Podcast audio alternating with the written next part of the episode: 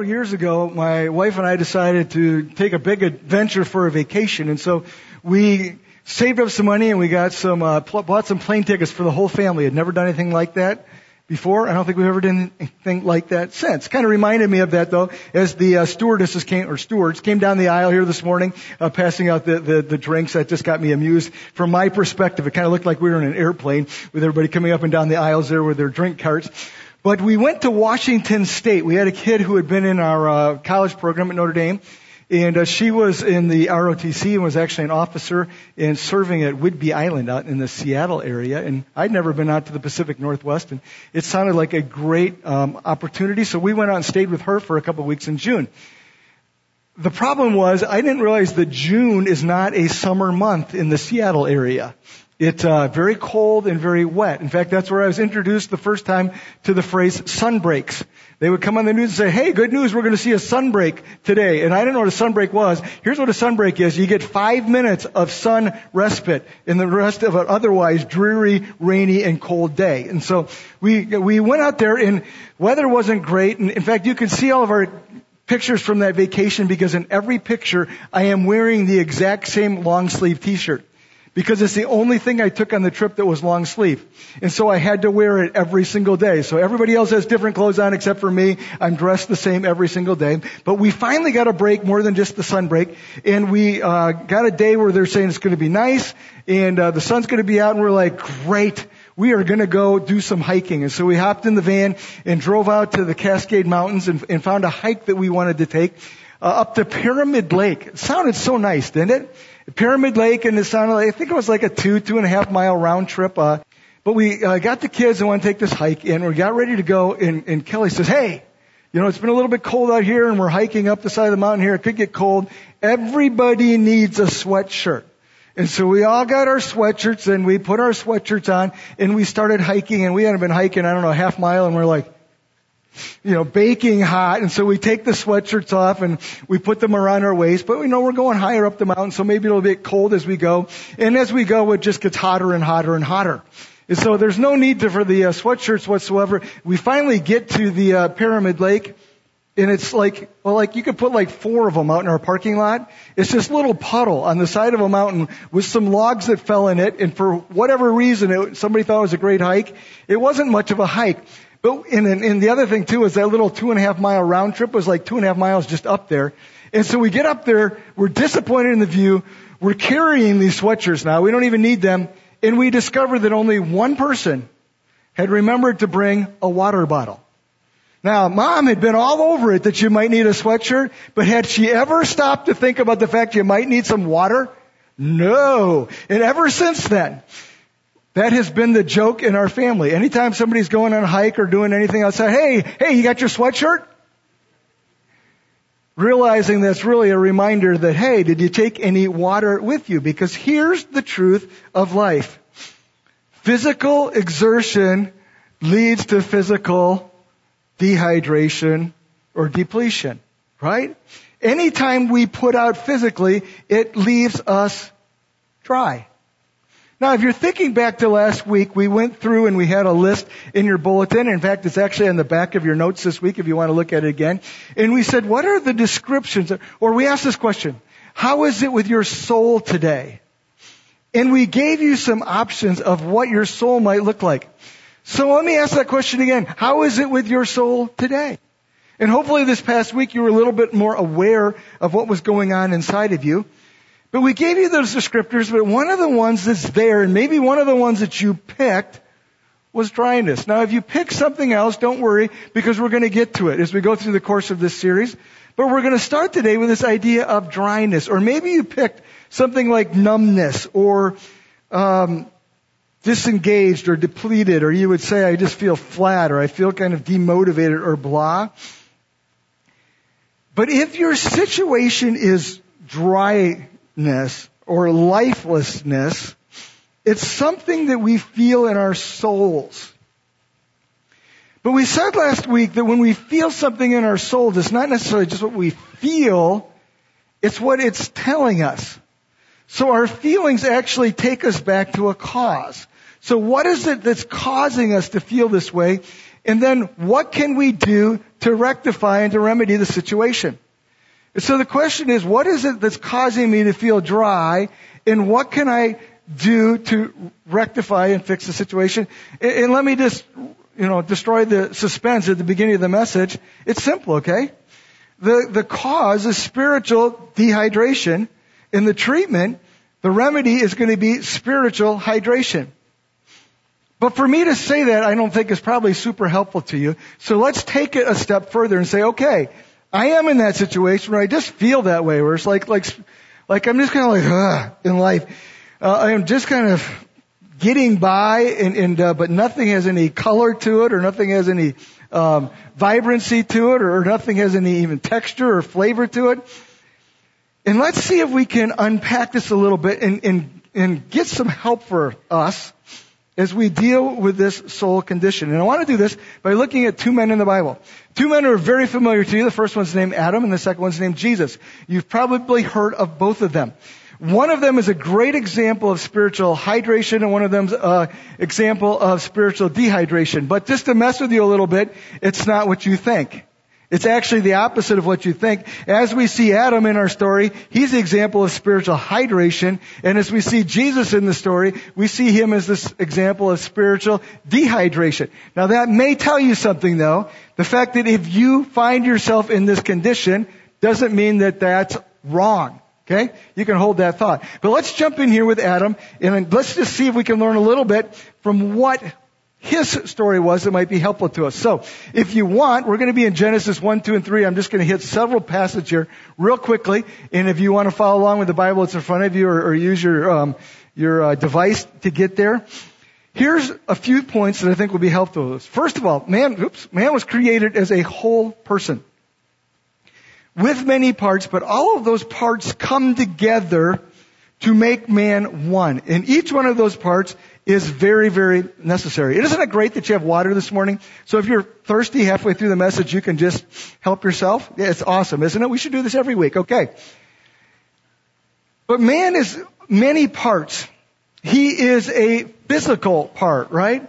We see this Genesis 2 7, the Lord God formed from the dust of the ground and breathed into his nostrils the breath of life, and the man became a living being. He is a physical being. When it talks about the creation of Eve, she was taken out of the man from the side of man. He was a physical being. Man is also a relational being. Genesis 2:18, the Lord God said, "It is not good for the man to be alone. I will make a helper suitable for him." Genesis 2:24, for this reason a man will leave his father and mother and be united to his wife and they will become one flesh. Man is relational and God says, okay, there's this relationship with man and God, but he puts woman there to have a relationship with. And so man is relational.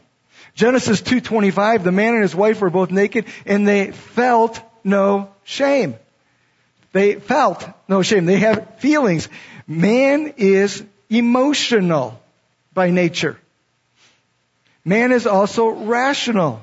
In Genesis 2:16, the Lord God commanded the man, "You're free to eat from any tree in the garden, but you must not eat from any or the tree of the knowledge of good and evil, for when you eat of it, you will surely die." But he's giving man this instruction, and man's going to have to think through and reason and process whether or not he's going to follow it. So man is a rational creature.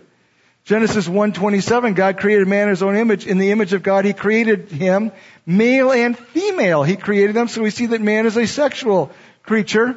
And then in Genesis 1:26, God says, "Let us make man in our image." And of course, God is a spirit, and so man is spiritual. Genesis 2:7, God breathed in man the breath of life, but that came from God himself, and so that's spiritual as well. And so we see that man is a whole, but he's a whole that's made up of all of these parts. Now, two things. First of all, all of these parts are interconnected. We are not just physical, relational, emotional. We're those things all together and they come into play and they link together. And so they're interconnected, but they're also interdependent. So we lean physically on our emotions sometimes, and our emotions sometimes lean on our thinking, and all of that may lean on our spiritual. And we see this in our lives that we are completely interconnected my daughter Lindsay studied abroad last semester in Africa, and I went and picked her up just a few uh, days before Christmas, and I met her at the airport, and she came running out of the airplane, and she put her arms around me and hugged me, and she said to me, "Dad, I did it," just because she had, you know, gone off in this great adventure. But then she just started bawling. And she's like, I don't know why I'm crying. And it wasn't because she was sad to see me, I don't think. Thank you for that laughter. Great, okay. And it wasn't because necessarily she was sad to be back or whatever like that. It was because she had just been traveling basically for 24 hours, and the 24 hours before that, she had been in a debrief. I don't think the girl had slept like in over 48 hours. And her physical system was out of gas. And where it show up? It showed up in her emotional system because they're all interconnected and interrelated. And that's a really important part as we go on here. Because when we feel dryness in life, it can be happening from a lot of different directions. We're talking about it in the spiritual, but it could be physical, or it could be emotional, or it could be even relational that is contributing to the soul dryness that we're experiencing. Secondly here, man was created with human limitations. In, uh, man was created with limitations. Think about this. He was made with a body and put in a garden to live. And immediately he had space limitations, right? He could only be one place at one time since he had a body. And that place that he was, was in the garden. And when I said at one time, man was also created in a time sequence. And so he had limitations that way. He had mental limitations, Genesis 3 5. The serpent says to, to Adam, what? Hey, if you eat this fruit, you'll be, you'll be able to think like God, but you don't yet. And you don't ever. But we had, man has mental limitations. He also had limitations in that he had to eat. The whole temptation took place surrounding what? A piece of food. But why was the piece of food such a big deal? It was because Adam in his limitations had to eat to be replenished. He also had to sleep. That's, you know, Eve arrived on the scene when he went to sleep one day. But man was made with limitations. And what happens is when we push up to the end of our limitations, we run out of gas or we run out of fuel and we have to go back and we have to replenish somehow. So physically at the end of the day, we run out of energy so we go back and we sleep to recover. Or we, physically we get hungry so we go back to the table. Or physically we get thirsty and we go back to the source of water to replenish. But what happens a lot of times is spiritually or in our souls we'll get thirsty, but we don't do anything about it. And yet as we look at all of these systems that are, we're made of, we should know that if this system works this way, the other systems that are interconnected are going to work along the same principles. Third idea here from Adam, man was created with a thirst mechanism.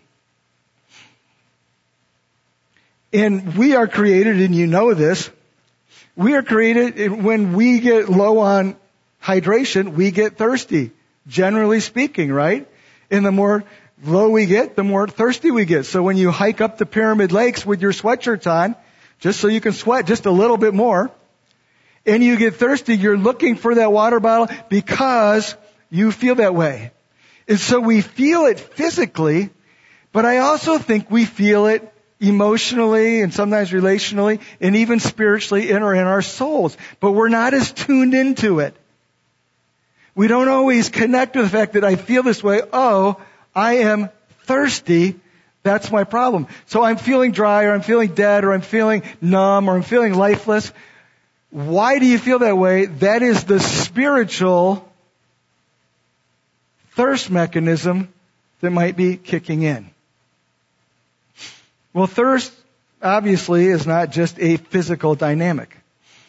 And I say that because it's maybe not a spiritual dynamic, but it provides a great metaphor spiritually. And where our souls may not desire water, they do desire some type of spiritual hydration. And that takes us to our second person here, and that's Jesus. And so we're going to look at a story from Jesus from Mark chapter 1, and I want to read this story. This is what shows up on your, your notes if you're using the YouVersion there. Mark 121, they went to Capernaum, and when the Sabbath came, that's important to keep in mind there, this is the Sabbath day, Jesus went into the synagogue and began to teach. The people were amazed at his teaching because he caught them as one who had authority, not as the teachers of the law. But just then, a man in the synagogue who was possessed by an evil spirit cried out, What do you want with this Jesus of Nazareth? Have you come to destroy us? I know who you are, the Holy One of God. Be quiet, Jesus said sternly. Come out of him. The evil spirit shook the man violently and came out of him with a shriek. The people were amazed and they asked each other, what is this? A new teaching? What authority? He gives orders to evil spirits and they obey him. And news about him spread quickly over the whole region of Galilee. So this is Sabbath morning. Jesus goes to the synagogue. He speaks, which takes something out of you, doesn't it? And for me, like at the end of the day here, I'm a little bit worn down from standing up here and speaking. So he speaks, but then in the midst of it, he has this confrontation. So there's an emotional conflict too that Jesus had to deal with, with this demon possessed person. And he cast this demon out, so spiritually there's something going on there too. And so you see the systems of Jesus are being pulled on and being depleted. So, verse number 29, when they left the synagogue, they went with James and John to the home of Simon and Andrew, and Simon's mother-in-law was in bed with a fever. They told Jesus about her. So Jesus went to her, took her hand and helped her up, and the fever left her, and she began to wait on them. And so he goes to Peter's house, and Peter's like, Jesus, I have this problem. My mother-in-law is sick, and Jesus is like, okay, I will help you. Well, from Sabbath morning and from this experience, with Peter, the word gets out, and by verse number 32, that evening after sunset, the people brought to Jesus all the sick and the demon possessed, basically in the village there, and the whole town gathered at the door, and Jesus healed many who had various diseases. He also drove out many demons, but he would not let the demons speak because they knew who he was. This is quite a day, isn't it? Jesus has had to do a lot. And it started out as the Sabbath, and I wonder if it started out that he was just going to go to the synagogue and maybe say a few words. But the day didn't end up the way that maybe he even had in mind when he started. And he kept having these demands that came, and these demands kept depleting him because Jesus, even though he was fully God, lived life as fully man, 100%. And so the Sabbath, which was supposed to be restful, becomes anything but restful for Jesus. And I think about this, uh, and I was even as I was looking at that this week. Do you remember the story in the in the uh, Gospels when the woman with with the bleeding disorder comes and touches Jesus, and Jesus turns around and says, "Who touched me?" Because he felt the power going out of him. Even when Jesus was healing people, there was some level of depletion that was happening when that was going on. So Jesus gets to the end of this day, and it doesn't say this, I'm just guessing, he's got to be worn out. But if you get, if you jump down to verse number 20 or 38, the next morning Jesus is like, let's go somewhere else to the nearby villages so I can preach there. That's why I have come. So he traveled throughout Galilee, preaching in their synagogues, driving out demons, and I would assume healing people again.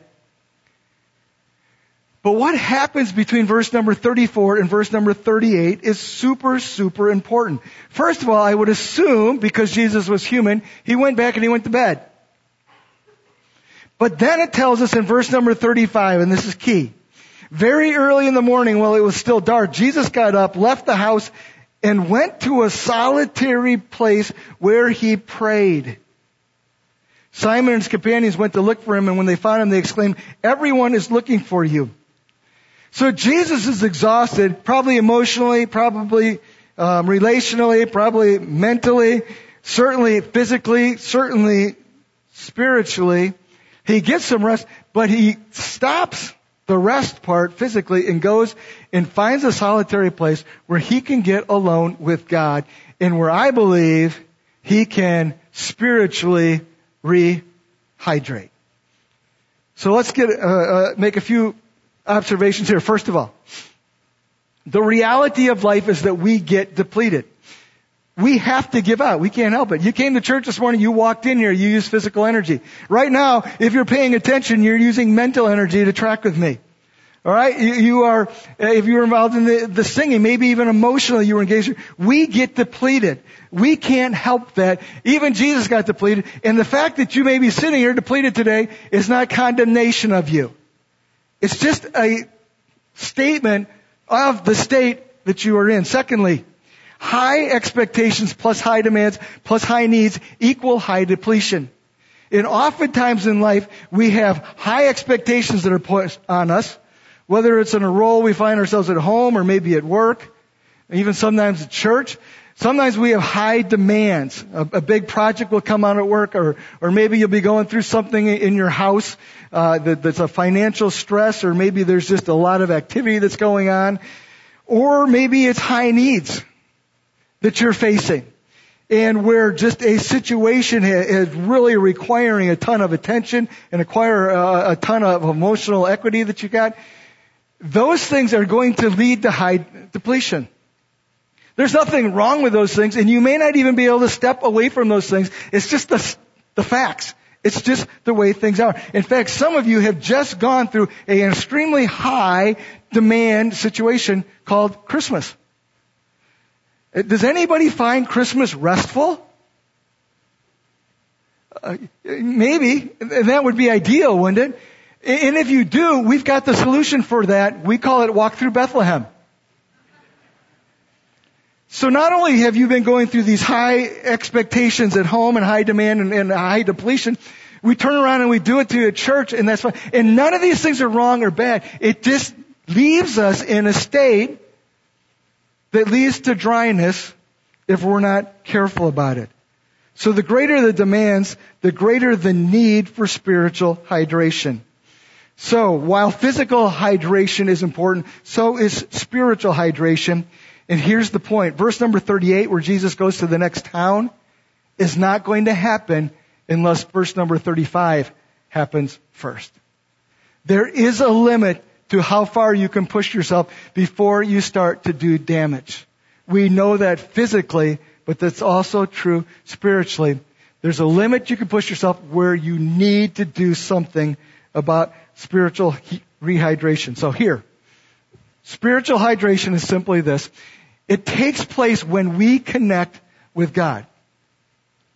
Now immediately our minds go to something, especially if you've been a Christ follower for a while and, and been in church and it's like when um, we talk about this like, oh, you know, I need to do my devotions, and we use that term devotions, and it comes from somewhere in the past. That's how I show my devotion to God is I spend time with God. Or sometimes we talk about it as our quiet time, just our time when we can get alone and read our Bible and pray. Um, sometimes we would refer to it as spiritual disciplines. Not my favorite, um, not my favorite description of it because it just sounds like it's something I'm making myself do. And it seems like it should be something more than that. But we have this thing, okay, so you say spiritual hydration, so I need to spend more time reading my Bible and praying. Yes and no. So follow with me here because it goes a lot deeper than this. The problem is, too many times we reduce those things, reading your Bible, praying, scripture memory, meditation, journaling, whatever, we reduce those things to ritual and we lose the relationship in the process. And it becomes something that we do. And the problem is, we're already doing too much. That's why we're exhausted, right? I've used this illustration before, but I want to use it again here today because I think it's, it's helpful. And William, I think you're up there on the uh, deck there. If you can help advance these slides a little bit for me, I would appreciate it. This is us. We start this day, okay, and we have to go to work. And so I go to work, and while I'm at work, I have to do, put out all this energy, and it's, it's, you know, I'm I'm getting depleted here, but the good news is, at least, it's, it's for something that's, that's profitable there. And so I fill up my my my work bottle, and then, well, of course, I'm married, and because I'm really concerned about my marriage, I am doing re-engage as well, okay? And, uh, so I go to, I talk about my marriage and I, you know, spend some time, we go on a date, whatever like that, and I pour into my marriage and that's important because this is important to me. And then of course I've got well, my friends, and you know, everybody knows we should have friends, and I, I my friends are important. I want to lose track of my friends, so I pour into my friends here. Okay, a little bit there, and then I've got, oh, Dad, don't forget about my, oh, kids. Gosh, that's a lot bigger than that bottle right there, isn't it? And so I pour into my kids a little bit more here. Okay. Now, do you notice? I, I'm getting a little low here, but but you know it's getting late in the day, so I'll just keep going here. Um, then, oh, what else we got? Oh, school. You know, maybe it's you're a student, or maybe you've gone back to school, or or, or maybe you're doing your kid's science fair project. Yeah. Okay. So we've got this school thing going on. Then, okay. What? Oh, we've got. What is that? We've got. Oh, volunteering. Yeah, we, we don't forget about volunteering. We got to help out with the school and we, anything else we got there? Oh, we don't have room for anything. Oh, you know, well, we're getting rid of friends. Okay, we don't need friends anymore. What, what are we going to put in his place?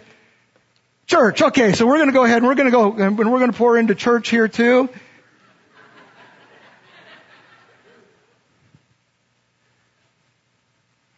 And how could I have forgotten this? God, right? We've got this God bottle, and we need to pour into this. Okay? Let me just tell you, we don't pour into the God bottle. Okay? Here's what this looks like.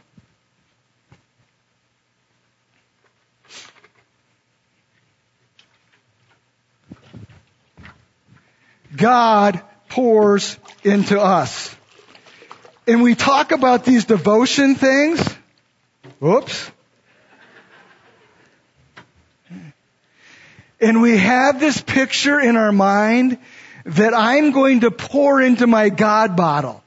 So it's just one more thing to put on my to-do list and I don't have time for that, but I gotta find time for that or, or else I'm gonna be, you know, whatever. And we miss the point. The point is that when I am depleted, I need to be filled. And the person who fills me is God Himself. And when we see it that way, it stops being a ritual and it starts to be a relationship. And yes, I'm going to read my Bible because I want to hear what God has to say. But I'm not just reading my Bible because it's a habit. And yes, I'm going to pray because I want to talk to the God who can refill me and renew me and restore me and I'm not doing my Christian duty. I'm not making a big sacrifice and giving God time in my life. I'm not doing Him a favor by showing up with my little devotion booklet or my growth guide. I'm coming to Him and saying, I am depleted. And there's nothing wrong with that. Life depletes us. But saying, God, please pour into me. And connection is the key. So spiritual hydration makes us better in our soul, but it also makes us better in our lives. Because remember, we're interconnected. So when I get filled up spiritually, it helps my relationships. It may even help me in my emotional life. It may help me in my rational life and certainly going to help me think better, right? In all those different directions.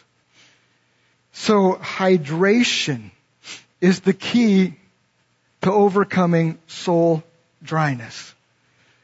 We get hydration in the physical world, but we miss it spiritually. And when we do, it puts our soul at risk.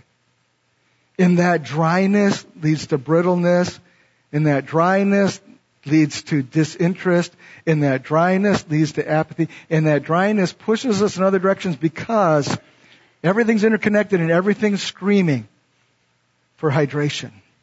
Well, let's get completely practical, okay, as we finish up here this morning. What is the key element that relationships work on? They work on this idea of time. And so let me encourage you this week to do one of two things, to take one of two challenges.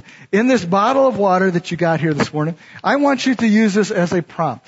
So if you drank it, fine, fill it back up, put the lid back on it. If you haven't had anything on it, just leave it closed up, alright, for this week. But take that bottle of water that you get and put it somewhere that's going to be a reminder to you that I need to connect with God so that He can pour back into my life and into my story. So the first way you can do that is the big gulp. The big gulp is simply this. Take the time that you normally would spend with God or in your devotions, whatever, refocus, reframe. So we're thinking, okay, connection here. But take that time and like double it. So if it's five minutes, make it 10 this week. If it's 10 minutes, make it 20 this week. Right? It's going to push you into areas where you're not comfortable because it's out of the routine. But I want you to get out of the routine this week where you can just say, hey, I want to experience God. I want to pray. That's fine. I want to talk to God. I want to hear from God. I'm going to read the Bible. Maybe I'm going to read more than I typically read. But where we actually expand that time. And you might want to add journaling to this, or you might want to add meditation to this. But the idea is to take a bigger chunk of time than you usually do. Okay? So extend it or double it or whatever. If you're already at, you know, 12 and a half hours, you probably can't double it. But whatever you're doing, extend that so you are deliberately saying, God, I need to be hydrated. The other idea is, oops, quick sips here. Less time maybe in one sitting, but more sips along the way. They tell you to do this, right? Take your water bottle to work and drink it all day long. Take your water bottle with you and don't necessarily drink it, or if you need to. But every time you take a sip, be reminded of the fact that, oh, I can connect with God right here in this moment. And maybe it's while you're at work and saying, oh, God, and it's just a quick prayer, thank you for loving me so much. Or maybe it's just a verse that you've written out that you can go back to. Or maybe it's just something where you can meditate on something that, that you're working on in your life. But where you several times throughout the course of your day, take a quick sip. Go back to the source of hydration. But either way, you have to take time. So this morning, if you come and your soul is dry, here's a solution. It's hydration.